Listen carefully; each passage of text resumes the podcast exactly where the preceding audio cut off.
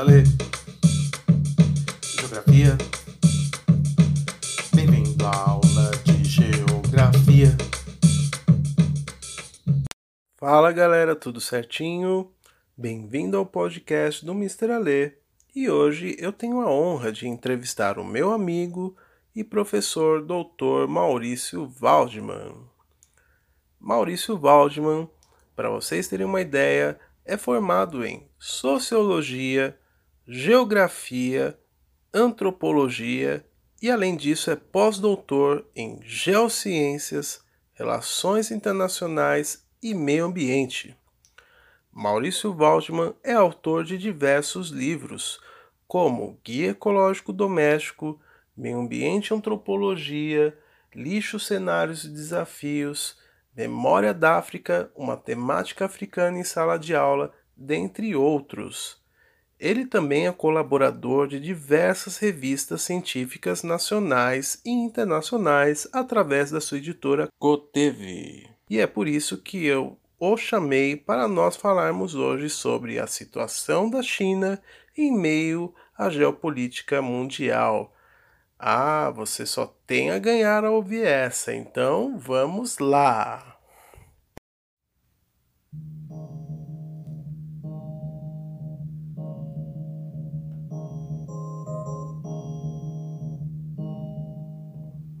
Quadro Entrevista com Mr. Alê é uma forma de trazer pessoas notáveis em seus trabalhos e profissões para nos orientar quanto ao futuro e assim ajudar a ampliar o nosso horizonte geográfico.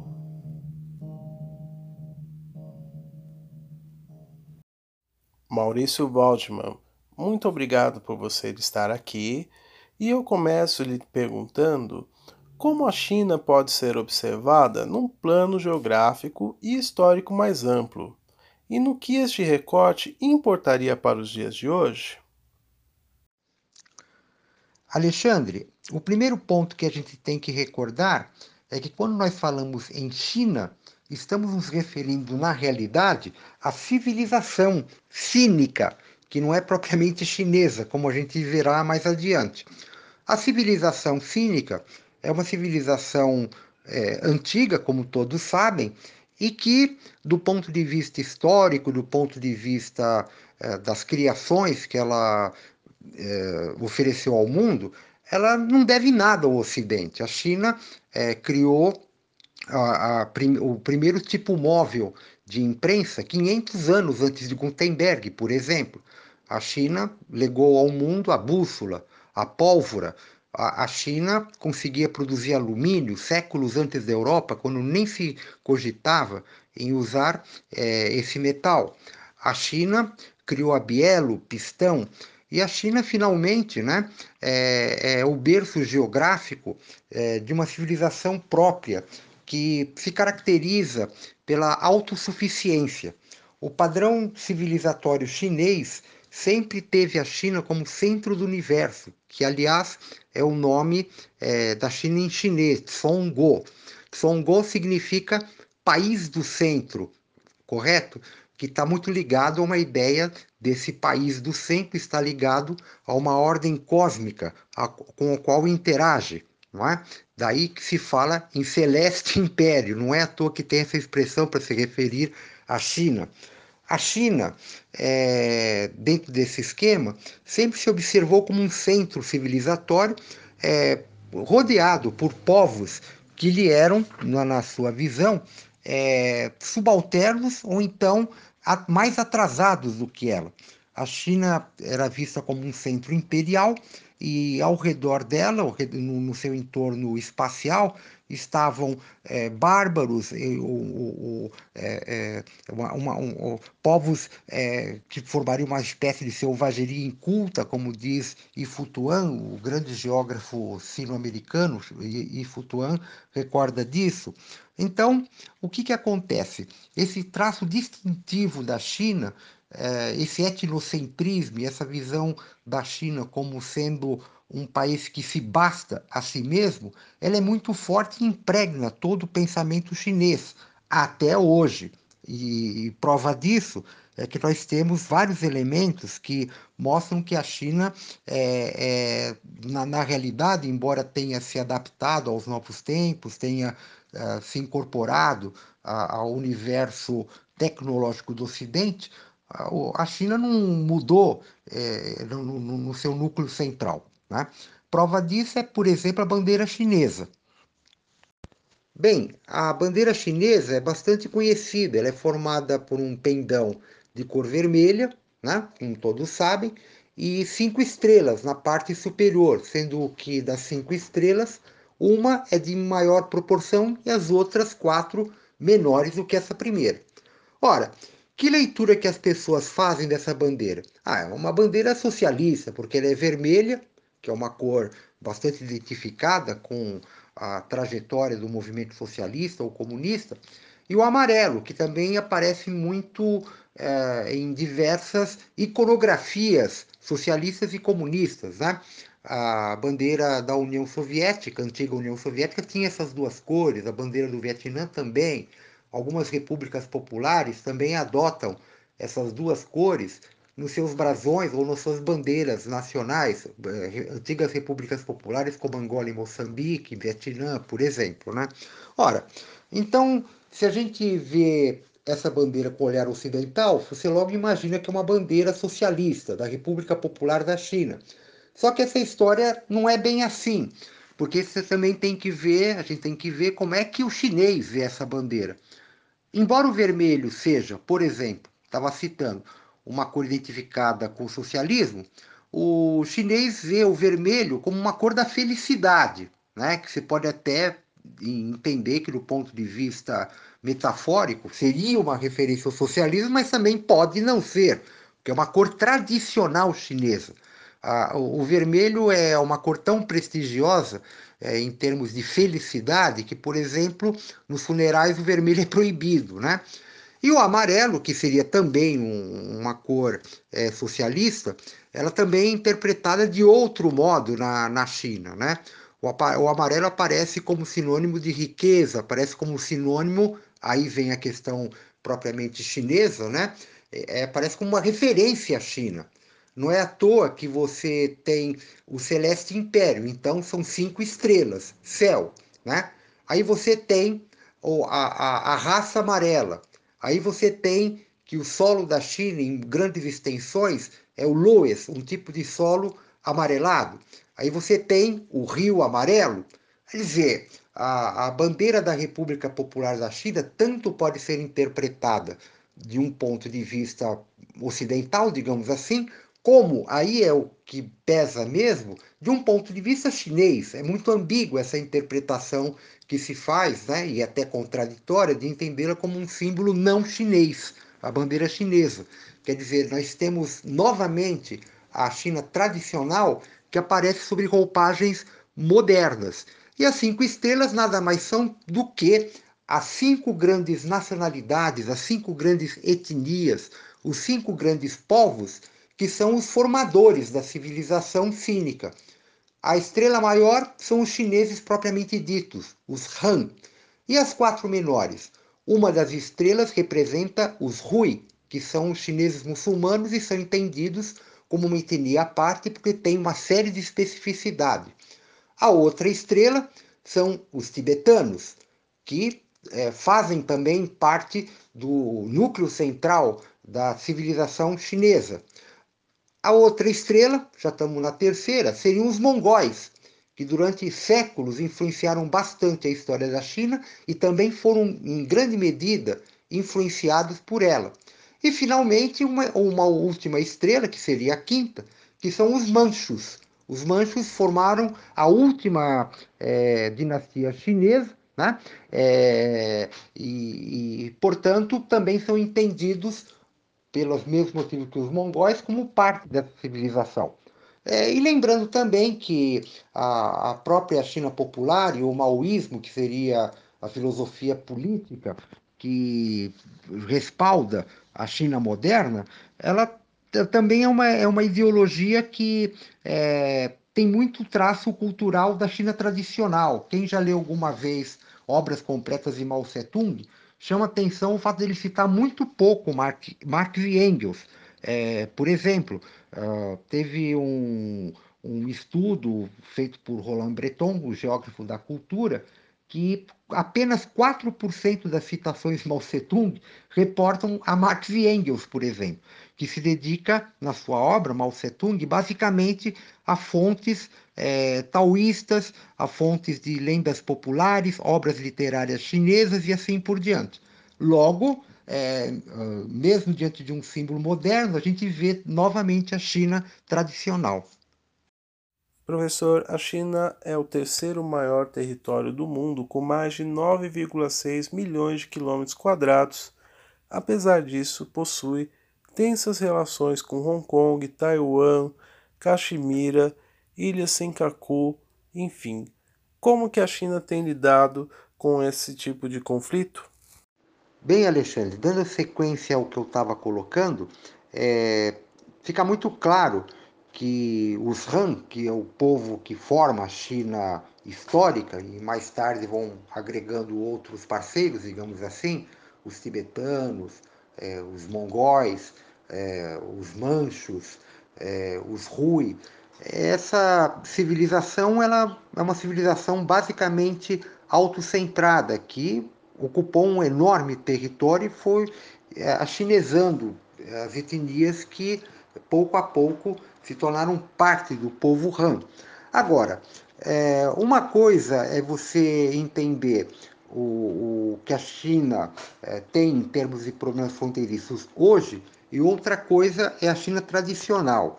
Vale a pena lembrar, em primeiro lugar, que a China ela não tinha preocupações propriamente imperialistas ao longo da sua história mais antiga.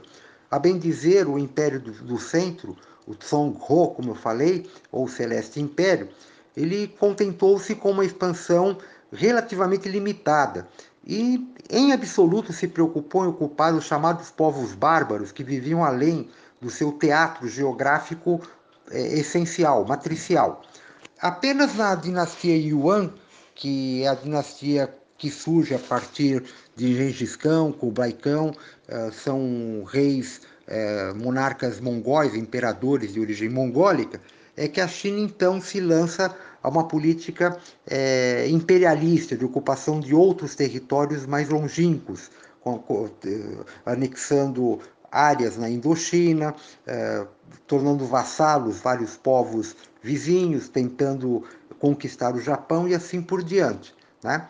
Agora, os é, conflitos atuais da China se dão em um outro momento. É um momento em que a China ocupa uma projeção muito grande na ordem global e daí a preocupação com determinados territórios. O Tibete, por exemplo, é uma área que já faz parte da civilização cínica desde muitos séculos. Claro que tem a questão da independência do Tibete, que é é, defendida por grupos de tibetanos e, e aliados no Ocidente, mas é, também devemos recordar que o Tibete fez parte da China durante séculos ou milênios, inclusive. Agora, o Tibete faz parte do território chinês e, goste-se ou não do que eu vou dizer, o Tibete, em razão de uma série de motivações geopolíticas e motivações de ordem natural, recordando que o Tibete é a nascente de grande parte dos grandes rios que cortam a China e abastecem vastas áreas da Ásia. Ora, o Tibete, só por essa razão, lembrando também que é um planalto e, portanto, é um, um espaço estratégico, Olha, é, quem acredita em Papai Noel e Coelhinho da Páscoa também acredita que o Tibete vai ficar independente. Eu acho que isso não está na pauta da China uh, de modo algum. Né? E os conflitos com a Índia também, de um modo ou de outro, reportam a questões relacionadas à China moderna, particularmente com a questão do controle de recursos hídricos. Né? A, a fronteira com a Caxemira, que é uma fronteira contestada, ela também tem a ver com uma região estratégica. Por quê? Porque a Caxemira ela é uma área que abastece o vale do rio Ganges, que é o principal rio da Índia. Outras áreas limítrofes também estão em pendência com a China, não necessariamente pela questão da água, mas também pelo conflito que se estabeleceu entre o tigre, que seria a China, e o elefante, que é a, que é a Índia. São duas grandes civilizações asiáticas que no passado não tinham uma fronteira viva, é assim que se fala em geopolítica, e que agora passam a ter, mas que é, tem uma série de conflitos que são gerados em função de uma luta pela hegemonia regional. É, particularmente, não só eu, mas muitos especialistas, veem com muita dificuldade a possibilidade da China, de fato, se tornar uma potência global tal como os Estados Unidos, por exemplo. Né? É, o que se observa com mais é, precisão é uma tentativa da China firmar-se no teatro asiático, no, no Extremo Oriente e regiões limítrofes, como uma espécie de polo, o que também reproduz uma antiga visão chinesa de organização política do espaço. E para completar, como que o Tibete, que é uma região de importância geoestratégica para a China, fica nessa questão? Seria necessário primeiramente recordar, Alexandre, uma série de é, elementos que tornam os chineses e os tibetanos povos que, embora sejam, claro, diferentes, possuem também muitos relacionamentos culturais, muitos relacionamentos históricos. A língua. A língua tibetana faz parte de um conjunto de línguas que não, é, por acaso, é classificada como família sino-tibetana, né? Já começa por aí. Existiram imperadores chineses do Tibete, reis chineses do Tibete, e existiram reis imperadores tibetanos na China. Né?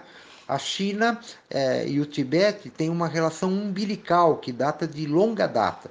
É claro que se o povo tibetano, de fato, né, eh, tem essa predisposição para ficar independente, bom, isso é um fato que ninguém pode contestar. Não é? Agora, eh, o que se pode contestar é o seguinte: pois bem, é, um Tibete independente é um Tibete que é defendido por representantes do antigo status quo tibetano, que eram sacerdotes, o, o, o, particularmente simbolizados pelo Dalai Lama. Né? Então, o que seria o Tibete independente? Uma teocracia budista, é isso? No século XXI? Que é uma ideia que eu julgo muito estranha, você ter uma espécie de Irã budista. Né? É, e mais ainda, né? Ah, quando ah, os defensores do Tibete eh, insistem em transformar o espaço tibetano num país separado da China, é bom lembrar que as fronteiras que eles propõem para o Tibete independente são fronteiras que incorporam populações não tibetanas, né? Então fica difícil você ver é, um senso de equidade quando se fala em se libertar da China, sendo que um Tibete independente incluiria populações não tibetanas. Né? É, e como toda questão ligada a, a conflitos de povos, é, etnias e culturas, como antropólogo, eu vejo com muita estranheza essa ideia de querer fazer uh, etnias uh, se tornarem estados. Né? Isso não tem fim. Eu creio que sempre é melhor as populações viverem juntas, onde cada povo oferece para o, os demais aquilo que ele tem de melhor, os seus acervos, os seus patrimônios de realizações técnicas, históricas, culturais propriamente ditas. Né? É, agora, novamente repetindo, é muito difícil uh, uh, ver no horizonte a possibilidade do governo chinês abrir mão do Tibete. O Tibete é uma região estratégica, o Tibete é uma região vital para a questão dos recursos hídricos. O Tibete ocupa um vasto planalto que justamente faz fronteira com a Índia. Então, nesse é, choque de interesses, nesse choque de ah, averbações ligadas à independência do Tibete, é muito difícil nesse panorama observar a possibilidade de um Tibete independente, goste-se disso ou não. Eu estou falando em termos de realpolitik, né? Como dizia Raymond Aron, que é o decano dessa escola em relações internacionais, em termos de realpolitik, de fato, é muito difícil ver qualquer possibilidade de um Tibete independente. Como é o processo de desenvolvimento do Estado chinês moderno e no que essa trajetória se articula com o passado histórico da sociedade chinesa, Maurício? É, Alexandre, a China contemporânea ela possui muitas ligações com o passado chinês, no sentido de que ah, o maoísmo, embora seja uma ideologia, um sistema de ideias muito identificado com o marxismo, de acordo com diferentes opiniões, ao mesmo tempo, tal como também foi pontuado, o maoísmo está muito profundamente enraizado na história chinesa. Mao Tse-tung se referia com muita frequência aos historiadores chineses, se referia aos escritores chineses, se referia às lutas populares da China, ao campesinato chinês. Então, notem bem, é, se a gente pensa que a China hoje em dia é um país que tem uma economia de mercado que está assustando o mundo, é até irônico isso, porque é, o capitalismo chinês parece que está assustando mais o mundo que o antigo comunismo chinês. Né? Agora, uma coisa curiosa é como é que essa economia de mercado surge dentro de um Estado que se diz marxista. Né? Então, aparentemente é uma contradição, mas não muito. Por quê? Porque o maoísmo, é, se olharmos na perspectiva daquilo que se desenvolveu no Estado chinês, o maoísmo não deixa de ser também uma ideologia nacionalista. Né? É, na realidade, já nos anos 70, muitos historiadores começaram a pontuar que o que aconteceu na China na Guerra Civil, opondo Mao Tse-tung de um lado a Chiang Kai-shek, na prática foi uma luta, foi uma conflagração entre dois grupos nacionalistas, na realidade. A, a China popular é, ela tem uma simbologia, como foi visto na bandeira, que é eminentemente nacionalista, não é? E a própria ideologia maoísta, ela se refere a uma revolução camponesa muito fora do padrão tradicional marxista que fala de uma revolução de trabalhadores industriais. E o próprio Mao Tse-tung, ele sempre colocou nos seus escritos, quem conhece a obra dele sabe disso, que a Revolução Chinesa tinha, por exemplo, quatro eh, grandes grupos revolucionários. Né? Em primeiro lugar, notem o primeiro lugar, o campesinato chinês revolucionário. Em segundo lugar, os trabalhadores revolucionários da indústria. Né? Em terceiro lugar, né, a pequena burguesia revolucionária. E em quarto, a burguesia revolucionária. Né? Então, é, esse modelo que acontece dentro do Estado chinês, né, numa evolução rumo à economia de mercado, não é algo totalmente estranho ou não é, não é algo que esteja totalmente em contradição com o projeto maoísta clássico, é que, que essa é uma pontuação que vale a pena lembrar. Então, o marxismo na China, ou o sino-marxismo, como dizem alguns, o, como o marxismo chinês é um marxismo chinês, né? O marxismo chinês é um marxismo muito maleável, que inclusive dava margem na, no passado, durante o conflito com a antiga União Soviética, de sucessivas acusações dos ideólogos soviéticos contra a China, denunciando o que eles chamavam de desvio nacionalista dentro do socialismo chinês, e eles não estavam de fato tão errados assim. Basta ver a evolução da China, que consegue ser uma economia de mercado, mantendo que seria contraditório para muitos, mas não é tão contraditório assim, pelo que podemos notar dessas pontuações que eu acabei de fazer, não é tão contraditório assim com aquele modelo maoísta clássico, que enxergava na, na prática mais do que uma revolução socialista, uma revolução da China contra o colonialismo, contra a presença imperialista na China, e o maoísmo conseguiu garantir por exemplo, a unidade territorial da China, que foi uma grande conquista da Revolução. Né? Então, dentro desse espaço, o que se tem é, é, uma, é, uma, é uma política que se estabelece, a política das quatro modernizações, que no seu cerne mais profundo não é contraditório com o projeto maoísta, mas pelo contrário é uma de suas interfaces. Você está gostando desta verdadeira aula sobre a China? Então aguarde, porque em nosso próximo episódio você continuará a ouvir a entrevista com o professor doutor Maurício Waldman em sua segunda parte. Portanto, espero lá. Até mais. Este foi mais um podcast do Mister Alê. Me siga através das redes sociais. YouTube, canal do Mr. Ale. Twitter e Facebook, Mr. Ale. Instagram, Mr. Ale Oficial.